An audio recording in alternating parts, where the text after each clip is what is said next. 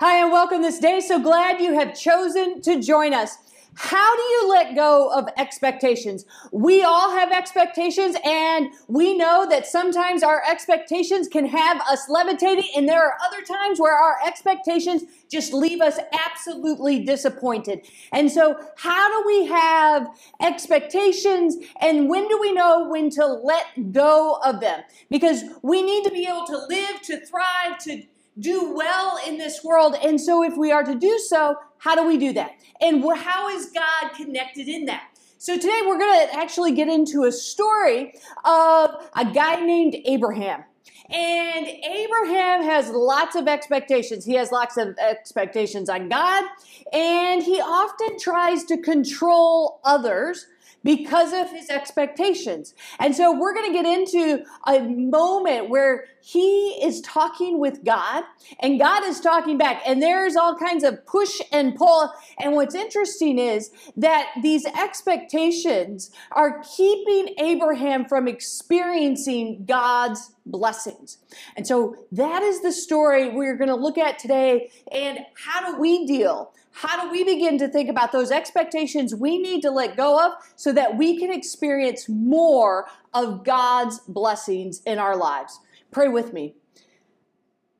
God, we give thanks that today you are with us like you are each and every day. As we get into the words of Scripture, may we be inspired in new ways. May we learn things. May we dedicate ourselves to different ways of living so that we might know your blessings in our lives. Amen. Starting in Genesis 17, verses 1 through 4. When Abram was 99 years old, the Lord appeared to Abram and said to him, I am El Shaddai. Walk with me and be trustworthy. I will make a covenant between us and I will give you many, many descendants. Abram fell on his face and God said to him, But me, my covenant is with you. You will be my ancestor of many nations. So that moment, right? So we get Abram's 99 years old.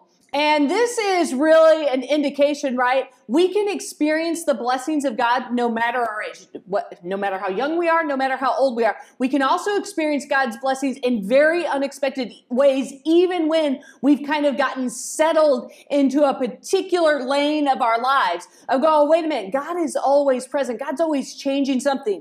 And so here, God shows up and says, I am El Shaddai. Now, what's interesting about that is it can be translated a couple of ways. One of the ways is that God, the one of the mountains. And then sometimes it's translated God Almighty. But to think about that, God of one of the mountains, of the mountains, God of the mountains, of going, wait a minute. So that's a sense of magnificent that is an all encompassing, that's a wow, and yet at the same time, a little bit terrified, just the magnitude of that. And so here, God is like, I am all encompassing your life. And this is the blessing I'm coming with. But me, my covenant is with you. You will be my ancestor of many nations. Also, give many descendants. Covenant means promise. And so here, God is making a promise to Abram about how God will be present for all time. And we kind of know this if you have children, right? Parents often, when it comes to the end of their lives, that they worry about what will happen to their children. How will, and God says, you don't have to worry. I am with them for all time. The other thing is to think about how in the ancient world, children were such a blessing, not to say they aren't today, but the mo- uh, thinking of how children are a blessing and the more children you have the greater blessing you have. And so here god is articulating to abram just how blessed abram will be and that this blessing of god's presence of god's promise to be in relationship with him goes through generations. It has no time frame. So it's a sense of how god is with us even today so, something to kind of think about okay, if this is what we're building to, What then are those expectations? How do we understand expectations in this sense? Because there's the healthy side of the expectation God's going, I'm with you for all time, and I will bless you. All right, so there is that set of expectations, but we're about to get into where Abram is going to struggle with those putting expectations upon God that really aren't great. So, continuing on in verses 5 through 8. And because I have made you the ancestor of many nations, your name will no longer be Abram, but Abraham.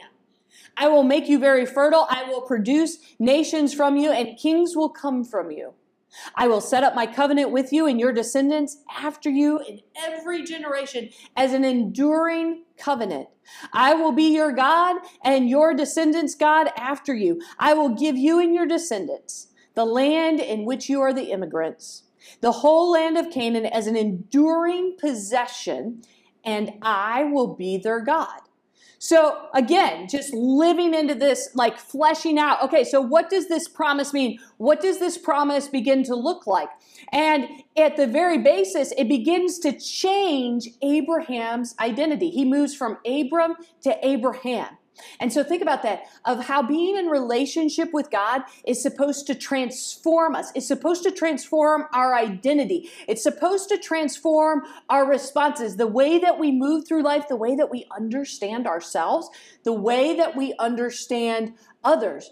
And so here we begin with that transformation and then into I will produce many nations from you, and kings will come from you. I will set up my covenant with you and your descendants after you and every generation as an enduring covenant. I will be your God and your descendants after you. I will give you and your descendants the land in which you are immigrants. So here's something that's happening. Part of God's blessing, part of God's promise here is God is committing to love.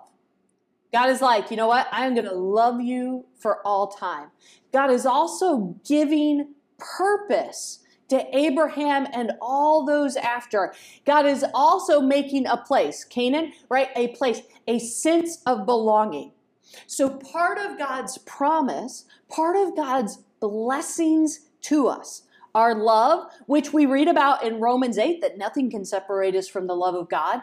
And so that sense, right, of going, wait a minute, even when I don't feel loved, I am loved. Even when I don't feel like others love me, I am loved. That moment of challenge, when we don't, when we feel like love is not surrounding us at all, God always still loves. And so a direct challenge to those moments where maybe we go, well, there's people aren't loving each other in this world. I haven't seen any love. God's love is still present. God's love is still accessible. God does not take God's love away. And then the next thing of purpose, of thinking about God's purpose. All right, so what is our purpose to be? What is our purpose to live, right? What are we living? And God's purpose for us is to love, is to have peace, is to live out joy, is to live into gratitude. And so to begin to think about that, that when we feel like, I don't know what my purpose is, what's the meaning of my life? I don't know, am I contributing? Am I not? How is this all going? And to recognize that at the very foundation, God is giving us the purpose to love, to live peace, to live peacefully with others, to live peacefully with ourselves, to live joy, to live that joyful, right? Nobody can rob us of our joy. We can give it away, we can dismiss it, but nobody can rob us of joy. And so to think about that, of how are we living out joy, and then how are we living out gratitude? How are we filled with gratitude? How are we living it out? Even when things are chaotic, even when things are not what we want, of going, wait a minute, if that's the be, to be the foundation of my very life, how am I living each and every one of those things? And then the sense of belonging. What does it mean to belong to God. Because so often we associate belonging with fitting into a particular group of people. But to belong to God, for God to say, nope, you do belong, is all about is all about looking at how belonging is that no matter where we are in our life, no matter what we're experiencing, no matter the chaos of what's going on, that we belong to God and that we are to live that out every moment of our lives. And so, even when we are in a place where we don't think we belong, when we're with a group of people where we don't think we belong, God's like, nope, you belong. And so, to recognize how God is moving through those promises with Abraham and with us.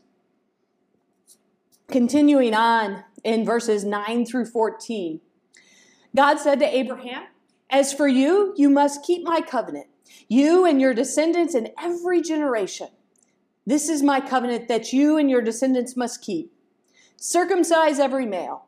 You must circumcise the flesh of your foreskins, and it will be a symbol of the covenant between us. On the eighth day after birth, every male in every generation must be circumcised, including those who are not your own children, those born in your household, and those purchased with silver from foreigners. Be sure you circumcise these born in your household and those purchased with your silver. Your flesh will embody my covenant as an enduring covenant. Any uncircumcised male whose flesh of his foreskin remains uncircumcised will be cut off from his people. He has broken my covenant. All right, so thinking about circumcision may go, have us going, oh. But we need to really think of this as a symbol as a symbol of something else that's happening here. A symbol, it's a physical symbol of God's promise. So, an outward symbol of God's promise that's working in us, through us, and is impacting everyone around us. And so, here to think about circumcision, it was a practice. It wasn't unheard of, especially in, for Western Semites or Egyptians. They would practice it for uh, ritual, for initiation, uh, but also for hygiene purposes. Now, like the Assyrians and the Babylonians, they didn't practice circumcision. But to see it as, okay, so they understand that there is this type of practice that happens and it is a sign. It is a sign and symbol of how they are going to live. And we get further on in the biblical text and we find like Moses and Jesus going, okay, you guys may have taken the outward sign, you guys may have been circumcised at birth, but your hearts haven't been circumcised. You haven't been transformed. And to think about it like that, of how does that promise, that covenant, begin to transform our inner lives so that we are outwardly living in different ways. We are outwardly living right? We've got that love inside of us. We've got that peace. We've got that gratitude. We've got that joy. We've got that sense of purpose, of belonging. And so, with that relationship with God, how does that transform how we deal with ourselves internally, but also how are we showing it externally? What is the symbol, right? What, is, what are we outwardly showing? And that can be kind of complicated, right? Especially when we start getting into particular situations and where maybe we have expectations on others that really are kind of inappropriate. Really, the expectations are on God, of God living into that promise of love, which God does. And that expectation of, well, no, if God is in me and working through me, my life can be changed. It's just a matter of, okay, what's the next step? How do I do it? Where do I look? How do I pay attention? Where am I guided? How will I show love when? How will I be at peace even when things are chaotic? Even when things are kind of swirling around? Uh, we talked quite a bit last week about that of that chaos of recognizing God's blessings even in the chaos of life. Continuing on, in verses 15 through 18. God said to Abraham, As for your wife Sarai, you will no longer call her Sarai. Her name will now be Sarah. I will bless her and even give you a son from her. I will bless her so that she will become nations and kings of people will come from her. Abraham fell on his face and laughed. He said to himself, Can a hundred year old man become a father? Or or Sarah, a 90 year old woman, have a child? To God, Abraham said, If only you would accept Ishmael. All right, we got to take a breath right here, right? We get the whole name change for Sarah. That this promise is also with Sarah. Now, there's not an outward sign here uh, that is put on all the males, but instead it will be in the way she lives and the way she identifies. She is also circumcision of the heart, we can think of. And here she will live into brand new possibilities. And it says, right, she's 90 years old and she's going to have a child. And, she, and Abraham's like, he's falling over, dying, laughing. He's like, that is impossible.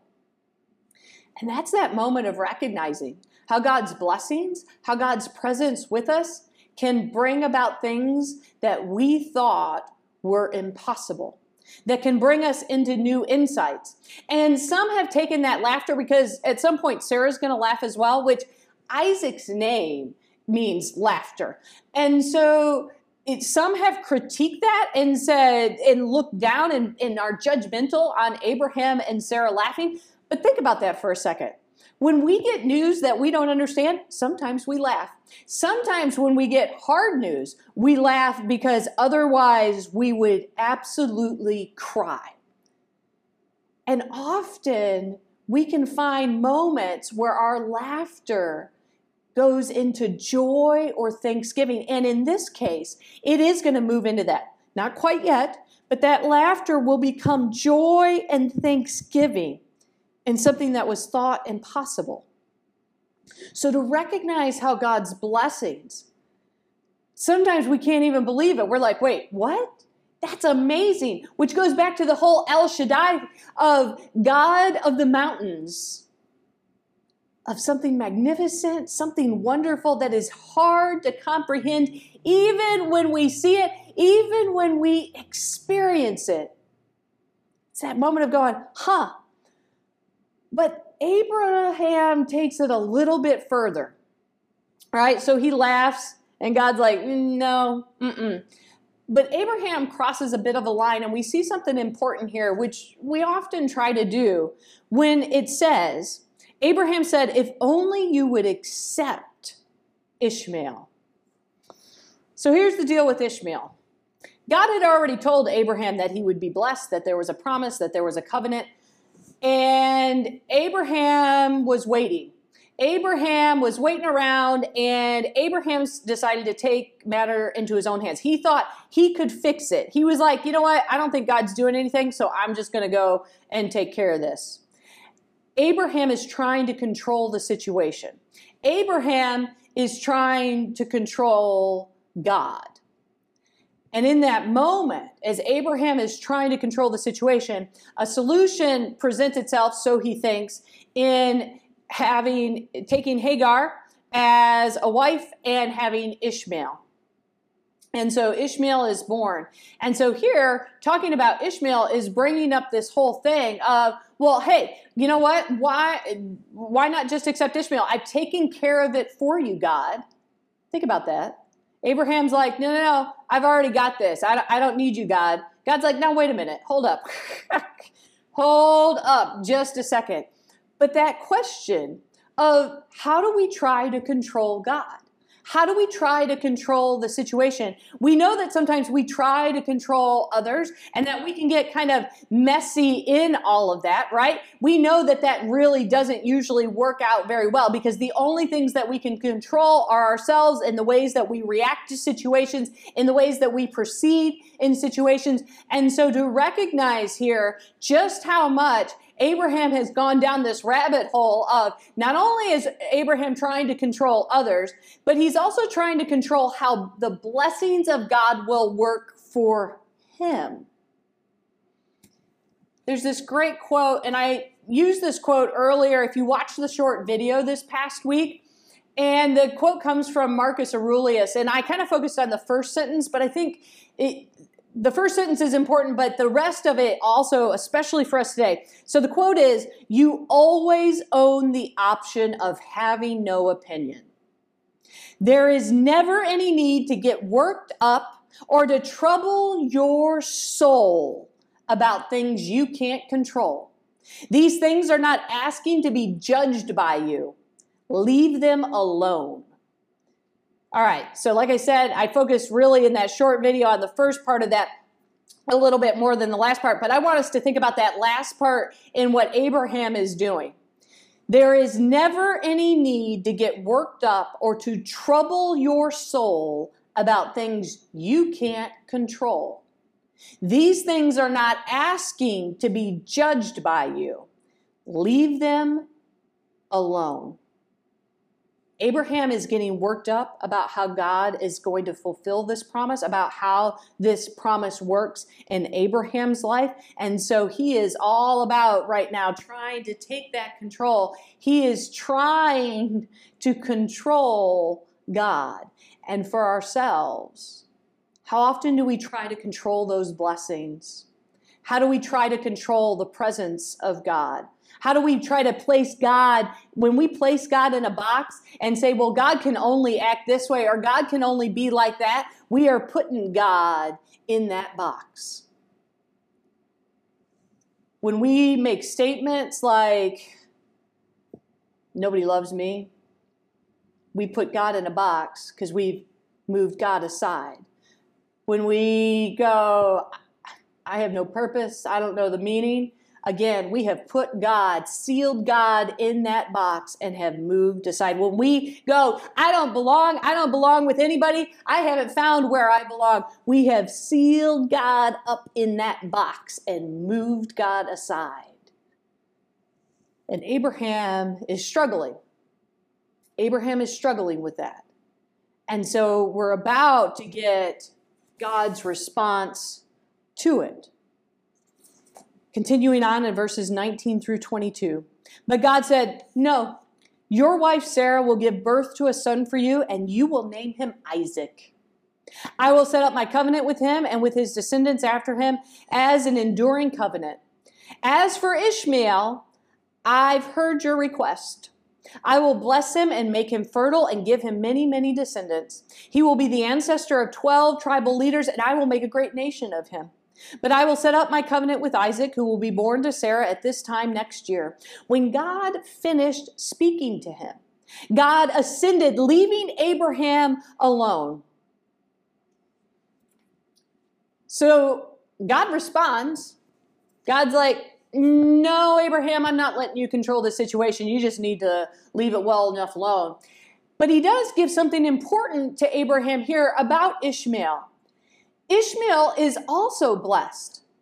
Ishmael has his own love, his own sense of belonging to God, his own purpose with God, and that that blessing will be continuous for him as well. That there is absolutely a relationship between God and Ishmael, and we see it as you go through the story when you read when any of us read about how Sarah gets jealous of Hagar and Ishmael and has Abraham throw them out they are saved by God.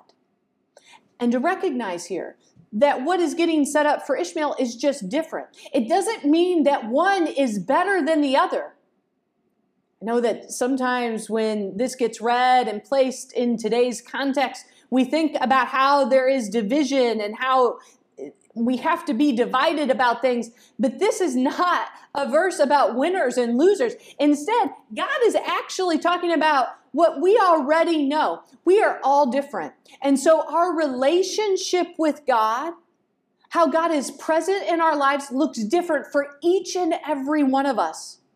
And that God absolutely loves all of us, blesses all of us, has purpose for all of us, and has us belonging. It just happens to look a little bit different. And if we were to read even further, we would note that Isaac and Ishmael never have an issue with each other. In fact, they come together for Abraham's burial. There is not an issue. And if we were to think about, you know, sibling rivalry, that absolutely exists in the story of Isaac's children, Jacob and Esau, where they like threatened to kill each other. It's important to note that God is with Ishmael and with Ishmael's descendants generation upon generation. It's its own promise, it's its own covenant because we are all different. How God is working in our lives is absolutely different. And to notice how God loves each and every one of us, how God calls all of us to a, a place of belonging, how God calls us all to purpose with that foundation of love, peace, joy, and gratitude. And so here we are challenged in our expectations. What are the appropriate expectations? But what are those expectations we have upon God, we have upon others that we absolutely need to let go of because they are toxic. They are robbing us of joy. They are robbing us of peace. They are robbing us of the ability to feel and to know, to know and to experience that we belong, that we have purpose, and that we are loved. Because we may feel like we are cut off right? Back a few passages ago, he has broken my covenant, right? They're, they'll feel like they are cut off if you're not circumcised. And so, if we're thinking circumcision of the heart, when we don't live in, when we go, I'm not loved, when we don't think we have purpose, we don't feel like we belong, we are questioning how we are part of God's promise. And you know what? It's hard to be in community. It's hard to feel love. It's hard to live peacefully and joyfully when we are removed in that way from one another, even from ourselves. And so to recognize here that no matter if we are struggling, no matter if we feel separated and apart, that God keeps calling to us and keeps reminding us of this promise of love, this promise of relationship, this promise of blessings. And so, how will we be challenged in the way we live, in the way that we make love the foundation, in the way that we make our purpose living love, living peace, living joy, living gratitude? How will we live in that belonging, that God is always present no matter where we find ourselves. Amen.